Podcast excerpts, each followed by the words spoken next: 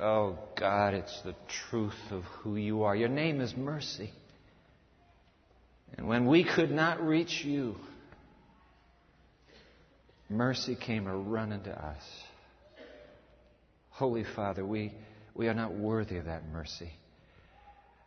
But mercy's been running at us all morning in this worship. It has not let us go. And now, with mercy here, show us, teach us how mercy can run through us too. We pray in Jesus' name. Amen. Amen. There is an invariable law of human nature that if we choose to live by it, if we choose to direct our lives by it, it will revolutionize every relationship that we have. One law, human nature. Now that I have my carpenter's apron nicely in place. This is from my friend uh, Garen Dent's hardware store in town, Village Hardware. Do it best. Hallelujah. I need to tell you, now that I got this on, a handyman I am not. You can ask my wife, you can ask my kids, everybody will tell you. I have a few tools, a few tools in my garage, so I brought a tool today. I want to get that tool and get it right up here where, oh, it's already here. How'd you do that? I have these, this tool hangs in my garage. Speaking of my garage, by the way, I got a deal for you today. We have been collecting stuff since history began. And so, no, no, seriously. Uh, if you will make a donation to the Pioneer Memorial Church, I'll give you sight unseen everything in that garage. You don't, don't talk to my wife about it. Just you come straight to me, and we'll work that out. All right. So this is one of the tools, along with my carpenter apron here, and this is a board, just a nice little board from the garage as well. All right. No, you did. I told you I'm not a handyman. I just. what do I do with this thing now? All right. Okay. So, you know how to use these saws? This is an old-fashioned saw. This is the way they used to do it. You know, you got these circular saws now. But uh, you go like this. Okay, I want to show you something.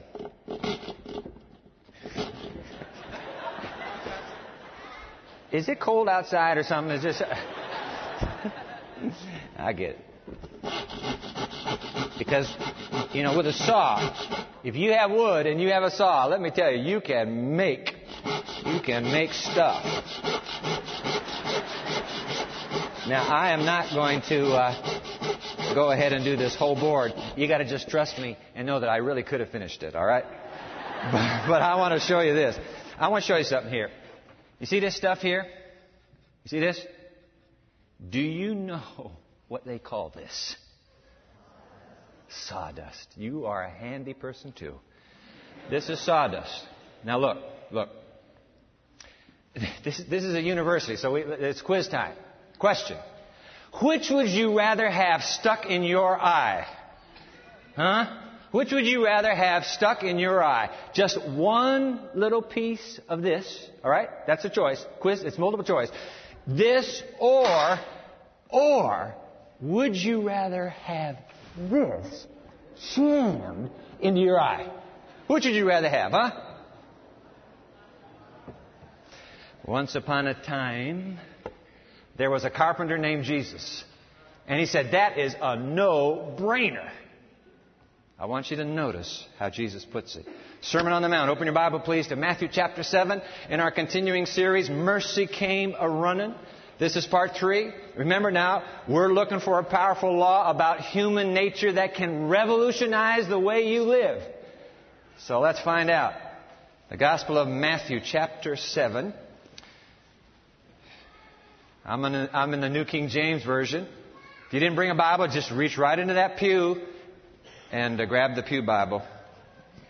Page number in the Pew Bible, 653. Page 653. And by the way, if you have a red letter edition of the Bible, these words better be in red or you take that Bible back because this is solid, solid Jesus. All right? Matthew chapter 7, Sermon on the Mount. Verse 1. Judge not that you be not judged. For with what judgment you judge, you will be judged. And with the measure you use, it will be measured back to you. And why? Verse 3. Why do you look at that speck? Now there it is. That's sawdust, alright? One little piece of sawdust. Why do you look at that sawdust in your brother's eye, but do not consider the plank in your own eye? Verse 4. Or how can you say to your sister, let me remove the speck from your eye? And look, a plank is in your own eye. Hypocrite. Verse 5. First, remove the plank from your own eye, and then you will see clearly to remove the speck from your brother's eye.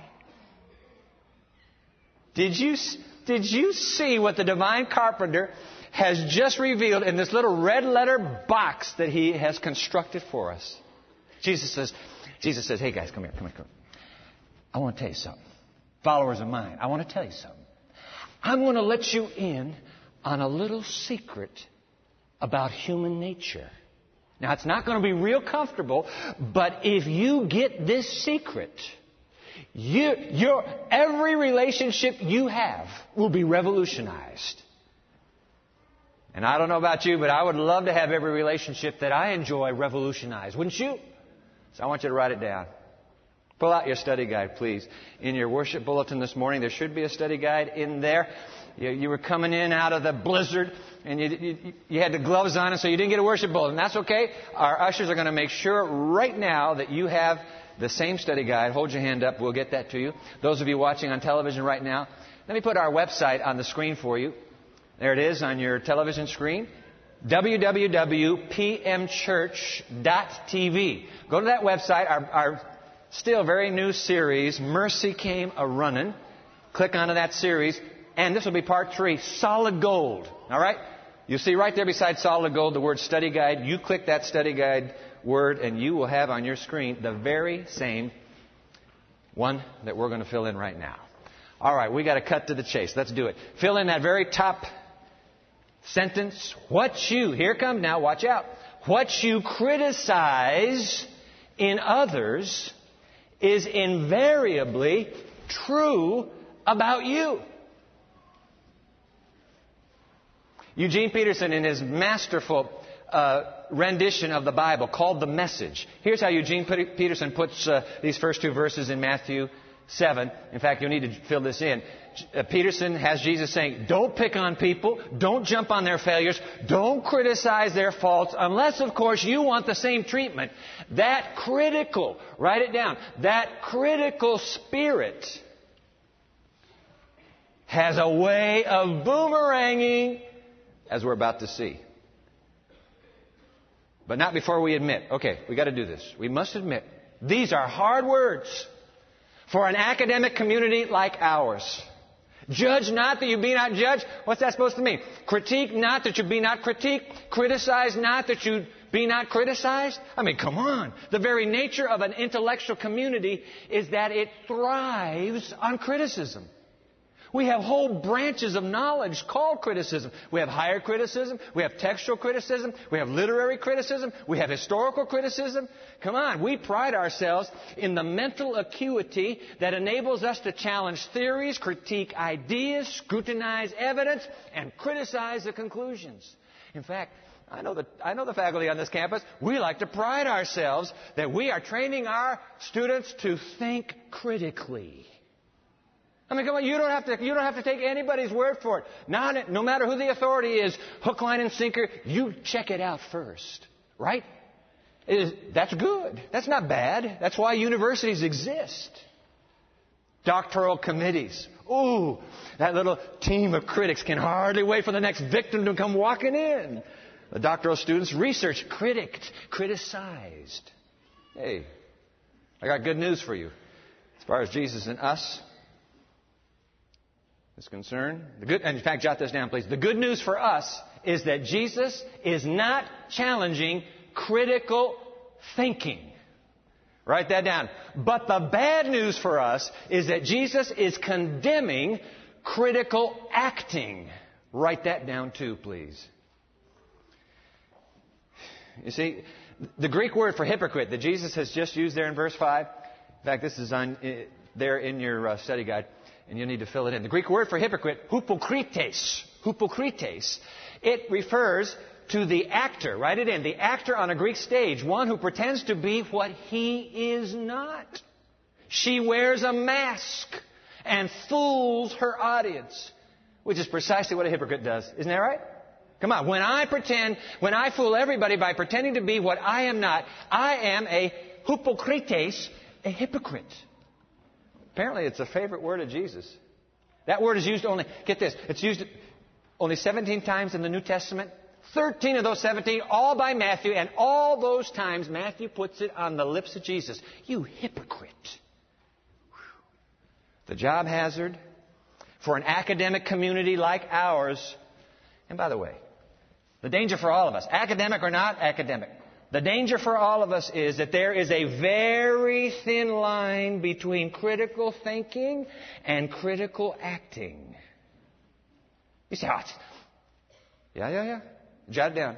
When you develop the skill, write this down. When you develop the skill of critiquing, you then become more susceptible to the sin of criticizing. You say, oh, come on, Dwight, it's not a sin. Oh, I beg, sir, to differ with you. It is a sin. You won't have to fill this in, but I put it in your study guide because I want you to see this. Look at this. We'll put it on the screen. The English word, criticize, you see the first part of the word? It's critic. The English word critic is from the Greek word krites, which is the word for a judge. A judge is a krites. But, get this. According to James chapter 4 verse 12, and you have to fill this in, uh, the apostle declares that there is only one lawgiver and judge. So who are you to judge your neighbor? So, ladies and gentlemen, when I critique, when I krites, when I criticize you, I become your judge and I take on the, the sole prerogative of Almighty God. And in anybody's book, that's a sin, is it not? Playing God? Playing God to judge you. Please. Whoa. This is serious. Verse 1 Judge not, that you be not judged. For with what judgment you judge, you'll be judged. And with the measure you use, it will be measured back to you. And why do you look at the speck in your sister's eye, but do not consider the plank in your own? Or how can you say to your brother, let me remove the speck, that sawdust from your eye, and look, you got the board jammed in your own eye. Verse 5. Hypocrite. First, remove the plank from your own eye, and then you will see clearly to remove the speck from your brother's eye. Because, ladies and gentlemen, this is the stunning law of human nature.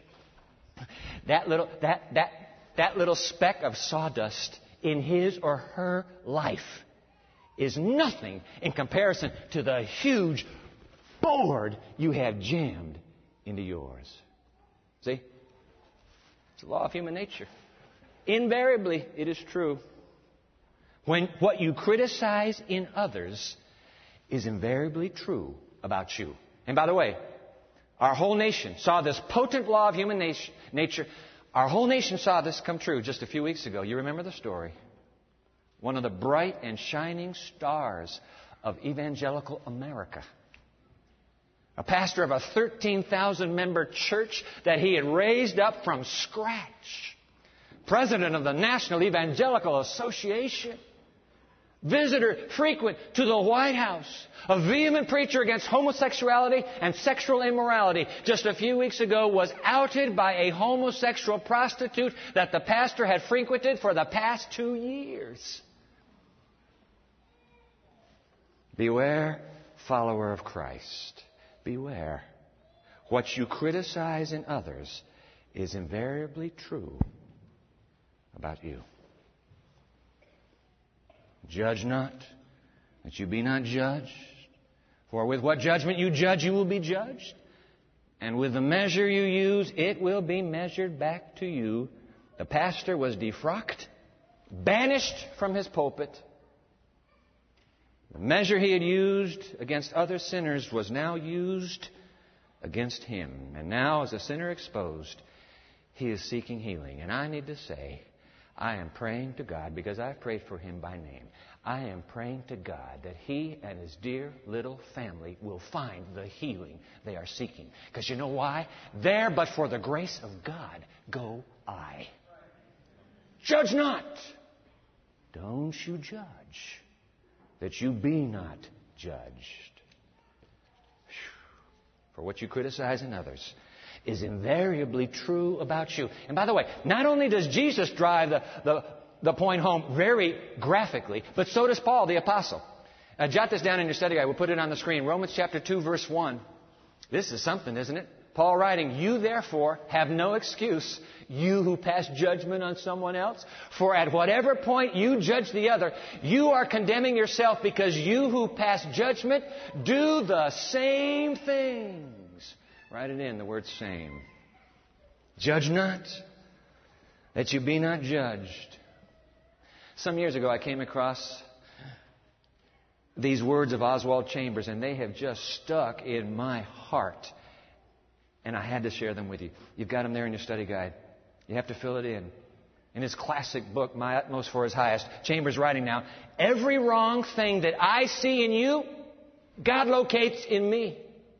Every time I judge, I condemn myself. Write it in. I condemn myself. Remember the kids? Remember little kids when we were kids? Did your generation do this too? When you, when you pointed at somebody, said, it's you, it's you, and they, they all laughed, said, ah ha ha, two fingers pointing my way, three fingers pointing back. You remember that? It's true. Every time I judge you, I condemn myself. Three fingers are pointing back. I have never met a man. No, no, no, no. Uh, let, me, let me backtrack here. Every time I judge, I condemn myself. Stop having a measuring rod for other people. And then I, I put the emphasis here. There is always one fact more in every man's case about which we know nothing. You know, we are so hard on each other. Do you understand? You and I do not know everything about that human being. You know no, you have no knowledge about his wife. You know nothing about her husband. You know nothing about the children. You know nothing about the home she grew up in. You know nothing about the fact she is fighting a disease for her life. You know nothing about the pressures he bears. You know nothing. You, there's one fact, always one fact left, you know nothing of, and yet you and I shred. Shred in our self righteous, haughty spirit, we shred. You don't know. The only one who knows everything is God, and that's why He's the only one who can judge. Only one. James goes on, I've never met a man I could despair of after discerning what lies in me apart from the grace of God. If you have been shrewd in finding out the defects in others, remember that will be exactly the measure given to you. Life serves back in the coin you pay. What you give is what you get. Wow. Judge not. Judge not, that you be not judged. Hey, come on, I'm just going to talk a little heart to heart now. Do you suppose that's why we have such a hard time spending time with critical people? I'm going to be honest with you. I don't like being around them for long. I can handle it for a bit, but not for long. Have you noticed there's something grating about their spirit on yours? That critical spirit, that, those little innuendos, the judgmental twist they put on a leader's mistake, their sly but sugary sweet way of injecting their Pharisaical judgment into the conversation. I tell you what, let me just, I'll, I'll leave this with you too. These aren't in the study guide. But the moment, the next time you're with somebody and that somebody begins to, to criticize someone, and by the way, always that someone is not present. You'll notice. All right. The next time that begins to happen, there are two realities you can know about the person doing the criticizing. I want you to never forget these because it exposes the raw truth of our human nature. Remember these two. Reality number one. As Jesus and Paul and Chambers have just made clear to us this morning, the individual is struggling. The one doing the criticizing is struggling with the very same weakness he or she has identified in somebody else. and by the way, uh, truth and fairness in advertising. The reason I know that this is a law of human nature is because of my own critical spirit. I work very hard at trying not to ever talk in a critical way about another person not present. And I think if you talk to my staff and you talk to my family, you would find that I at least make an effort. I, I am so ashamed of the times I have broken my own rule. And I want you to stop me. If you ever hear me talking about somebody who is not there while we are talking about him or her, now in a positive way, talk to you blue in the face. I don't mind that. But if I start critiquing, judging, you stop me, all right? But, so, so I try not to do it out loud. But, I can be very critical of another person right here in my mind. And I have learned, I have, I have just shredded people here. And I've learned over the years that the reason I'm able to spot another man's weakness so quickly is because I have that same weakness and I've developed a proclivity towards it. Boom, and I see it. It's like when you drive a Ford Taurus, they're everywhere.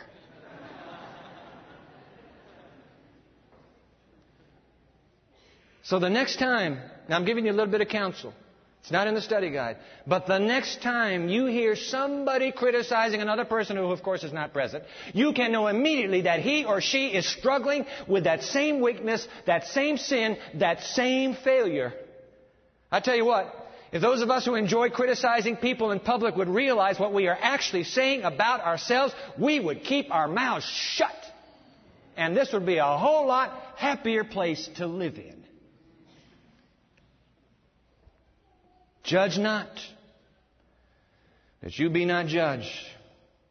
But I promise two. There are two realities that you can know about a criticizer. Reality number one, he reveals his own weakness to you.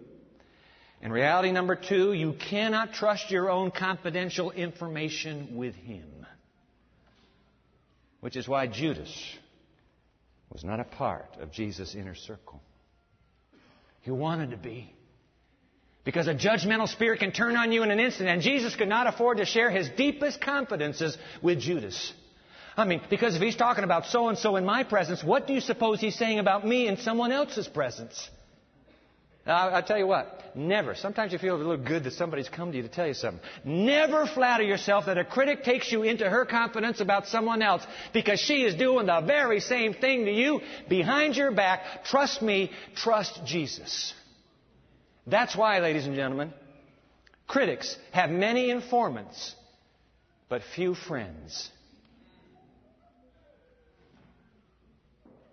You think about that for a moment. A century ago, these penetrating words were written. Why I wanted you to have the study guide. Look at this. You have to fill it in. The atmosphere of selfishness and narrow criticism stifles the noble and generous emotions and causes men and women to become self centered judges and petty spies. Picky, picky, picky, picky, picky, picky. Why? Because I just thrive on this. By the way, the reason I'm so hard on you is because I'm trying to cover up me. If I weren't worried about me, I wouldn't be, I wouldn't give two plug nickels for your problem. But it's because I have the same problem. That I deflect the attention. Just deflect it. Next sentence. The sin that leads to the most, by the way, not the next to the most, not the third, not the fourth from the most, the sin that leads to the most unhappy results is a cold, critical, unforgiving spirit that characterizes Pharisaism. He, she who is guilty of wrong is the first to suspect wrong. By condemning another, he is trying to conceal or excuse the evil of his own heart. According to the figure that our Savior uses, according to the board and the sawdust,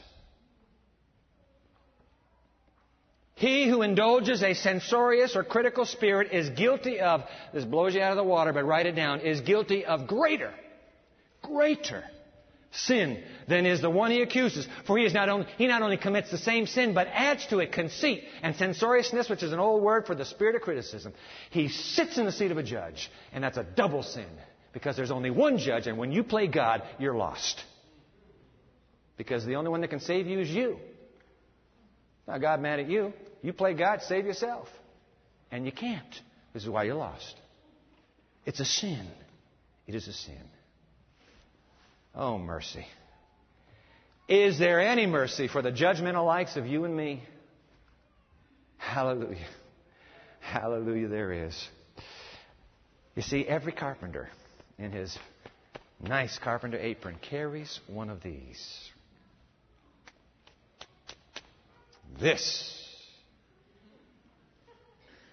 is a rule. This is a ruler. A carpenter knows that you have to have a standard by which you live as a carpenter. You can't keep changing your standard because then you, you would produce defective defective construction. You have to have a rule. You have to have a ruler. And you must use this ruler with every bit of construction you undertake. If you ignore it in one, that's going to be messed up. That one will be messed up. The divine carpenter is making a point to you and me. You have to have a rule. We call it the golden rule. That's the only way you can survive. Look at this. Drop down to verse 12. Isn't this something? The carpenter didn't leave us hanging. Thank you, Jesus. Verse 12. Therefore, Jesus says, whatever you want men and women to do to you, do also to them. For this is the law and the prophets. All of God's teaching. Jesus says, you want to reduce the entire Bible into one? Here it is. One golden rule. One single standard for God and everyone else in the universe. The same standard. Jot it down, will you, in your study guide? Do to others what you would have them do to you. In other words, once you get that down, in other words, treat others the way you want to be treated. And if we took a poll right now, it would be hands down unanimous. How do we want to be treated? Two words. I want to be treated with mercy. When you stand in front of that traffic judge with a trembling ticket, speeding ticket in your hand, you have two words on your mind. Your Honor, with mercy. When you stand in front of your professor and your paper is four days late, you have two words on your mind. Please, with mercy. When you stand and your roommate walks into the room and you have just dropped her laptop and broken it, with mercy. Have you done that? With mercy. Treat me with mercy. When you stand before your spouse and confess a little unfaithfulness or a big unfaithfulness, you have two words on your mind treat me with mercy. With mercy. There isn't a human being that doesn't want to be treated with mercy. It's the one standard that works. It's, it's universal. Every culture, every nation, every era of time, I want mercy. And so do you. Which, by the way, let me ask you this. Would you want anybody to be talking about you criticizing you, condemning you, and you're not there to defend yourself, would you ever want that to be the case? Wouldn't you rather say, okay, you want to talk? Let's talk. We're big boys. We can talk. But let me be there when we talk. Let me answer. Let me tell you what you don't know. Help me out as a loving brother. If I'm doing something wrong, help me out. I need your help. You can't shred me behind my back and expect me to ever grow from it now, can you? You're ripping my life apart and you're using it as a little stepping stone to be higher than everybody. Get off. Come on. Wouldn't you want to be present? Then, ladies and gentlemen, never, and I'm, gonna, I'm just going to be very pointed with you, for life on this campus or wherever it is, wherever else it is that you live, never, ever criticize someone in his or her absence. If they are not there, if she's not there, if he's not there, shut up. Matthew 18 says you go straight to him and talk. You got to talk, you go to him. Never, ever criticize someone who is not present. And you now have permission. If somebody does that in your presence, you, you now have biblical permission to say, hey, time, time out. I don't know what it is you're going to get, you're just getting ready to share, but you know what? It doesn't feel good. I think you, if you really got something to say, you ought to go talk to her. Go talk to him. Don't, please. I just assume not know. You know what? Five conversations like that, and the critic gets it. The critic gets it and says, I guess, I guess that kind of makes sense, doesn't it? I'm giving you, Jesus is giving us permission to never, never criticize someone. Our enemy, even. Which, by the way, is why Jesus who had every right in the book to cast invectives on this sorry wretch of a betrayer named Judas. When Judas comes to Jesus that Thursday, that early Friday morning, when Judas shows up, Jesus looks into the face of the man who has betrayed him behind his back, and Jesus says, Friend. He calls his enemy friend. You know why? Because Jesus lives. The, the divine carpenter lives by his own rule. He lives by his own ruler. If the tables were turned, I'd want you to do the same thing to me. Keep calling me your friend. So when you have been betrayed behind your back by somebody's tongue, still call her, still call him friend. Jesus, with his torturous executioners, look how he treats them. I mean, this is, the, this is the judge of all the universe. And they've taken the divine carpenter, they have his arm stretched out upon the very wood he himself cracked, crafted. And as they're nailing his palms to the, to the core, the knotty core of that cross, what does Jesus do? What does Jesus do? He says, Hey, Father, Father, Father, please, I beg of you, forgive them. They don't, they don't know what they're doing. And when he prayed, mercy came a running at that instant for his executioners. Jesus lived, he practiced what he preached. And by the way, you just saw in Jesus what is probably the shortest and simplest antidote to the spirit of criticism anywhere on earth today. When you are tempted to criticize somebody and they're not present, the moment that temptation comes into your mind, instead of criticizing, you immediately pray for that person. Would you write it down, please? Intercede instead of criticize. Pray instead of judge. What would happen if we prayed for everybody we used to criticize? What would happen on this campus? If we prayed for each other instead. Pray instead of judge, intercede instead of criticize. And, but by the way, in pleading for mercy for her, whoever she is, you are praying for mercy for yourself. When you pray for mercy for that man, you are pleading for mercy for yourself. And the good news is, when you do that, mercy comes a running to both of you at the same time. You win. You win with mercy. You'll always win with mercy. Treat others the way you want them to treat you. And then, hallelujah, like the Amish, this too will become a community. A world starved for mercy will come seeking. I want to end with the story of the Amish, but before I do, there's one more quotation that you need to, that ends your study guide. You need to fill it in. Same book, 100 years ago. Search heaven and earth. This is dynamite. Search heaven and earth and there is no truth revealed more powerful than that which is made manifest in works of mercy. Prayers of mercy, works of mercy.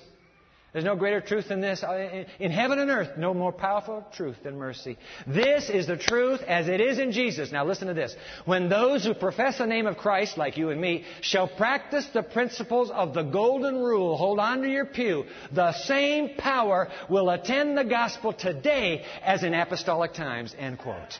Hallelujah. Do you understand what that means? A lot of you, a lot of you getting a little worried about the revival of the Holy Spirit. And, oh boy, we need revival. We need revival. You want to have a revival like the early church had it? You practice the golden rule. When you practice the golden rule, that brings the revival. Because it's the Spirit of Jesus. What's the outpouring of the Holy Spirit if it's not the Spirit of Jesus? It's Jesus made flesh through you and me. And the power of the book of Acts will be the power of the village of Berrien Springs. Thank you, Jesus. I want to end with a story. Appeared in the latest Willow magazine. It's about that tragic morning last fall. The whole, the whole nation knew this one. A little Amish school in Nickel Mines, Pennsylvania. Remember that? Gunmen entered, barricaded that little schoolhouse. And when the carnage was over, seven of the students were wounded, three little girls were dead, and the gunman had died, died at his own hands. The nation in shock watched the unfolding, for the drama was not through. The religious news service came to the celebrated Mennonite philosopher and author. One of his books, The Upside Down Kingdom, I think is one of the greatest books I've read. The, uh, the Mennonite author and philosopher is Donald Kraybill, and he wrote an essay for the religious news service. As it turns out, it's on the back of this picture. So I'll hold the picture. You look at the three Amish women looking at the place of that carnage.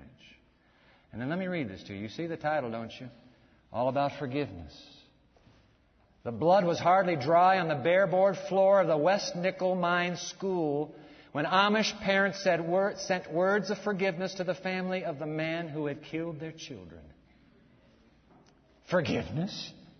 So quickly and for such a heinous crime? Why and how could the Amish do such a thing so quickly? Make no mistake, the pain of death is sharp, searing the hearts of Amish mothers and fathers like it would any other parents. But why forgiveness? Surely some anger, at least some grudge, is justifiable in the face of such a slaughter. A frequent phrase in Amish life is forgive and forget. That's the recipe for responding to Amish members who transgress Amish rules if they confess their failures. Amish forgiveness also reaches to outsiders, even to killers of their children. For you see, their model is the suffering Jesus, who carried his cross without complaint and who, hanging on the cross, extended forgiveness to his tormentors. Father, forgive them, for they know not what they do. Beyond his example, the Amish try to practice Jesus' admonitions to turn the other cheek, to love one's enemies, to forgive 70 times 7, and to leave vengeance to the Lord. Retaliation and revenge are not part of their vocabulary. As pragmatic as they are about other things, the Amish do not ask if forgiveness works. They simply seek to practice it as the Jesus way of responding to adversaries, even enemies. Final line such courage to forgive has jolted the watching world as much as the killing itself. The transforming power of forgiveness may be one redeeming thing that flows from the blood that was shed in nickel mines. If they can love like Jesus with mercy and forgiveness, I ask you in the name of Christ can we not do the same?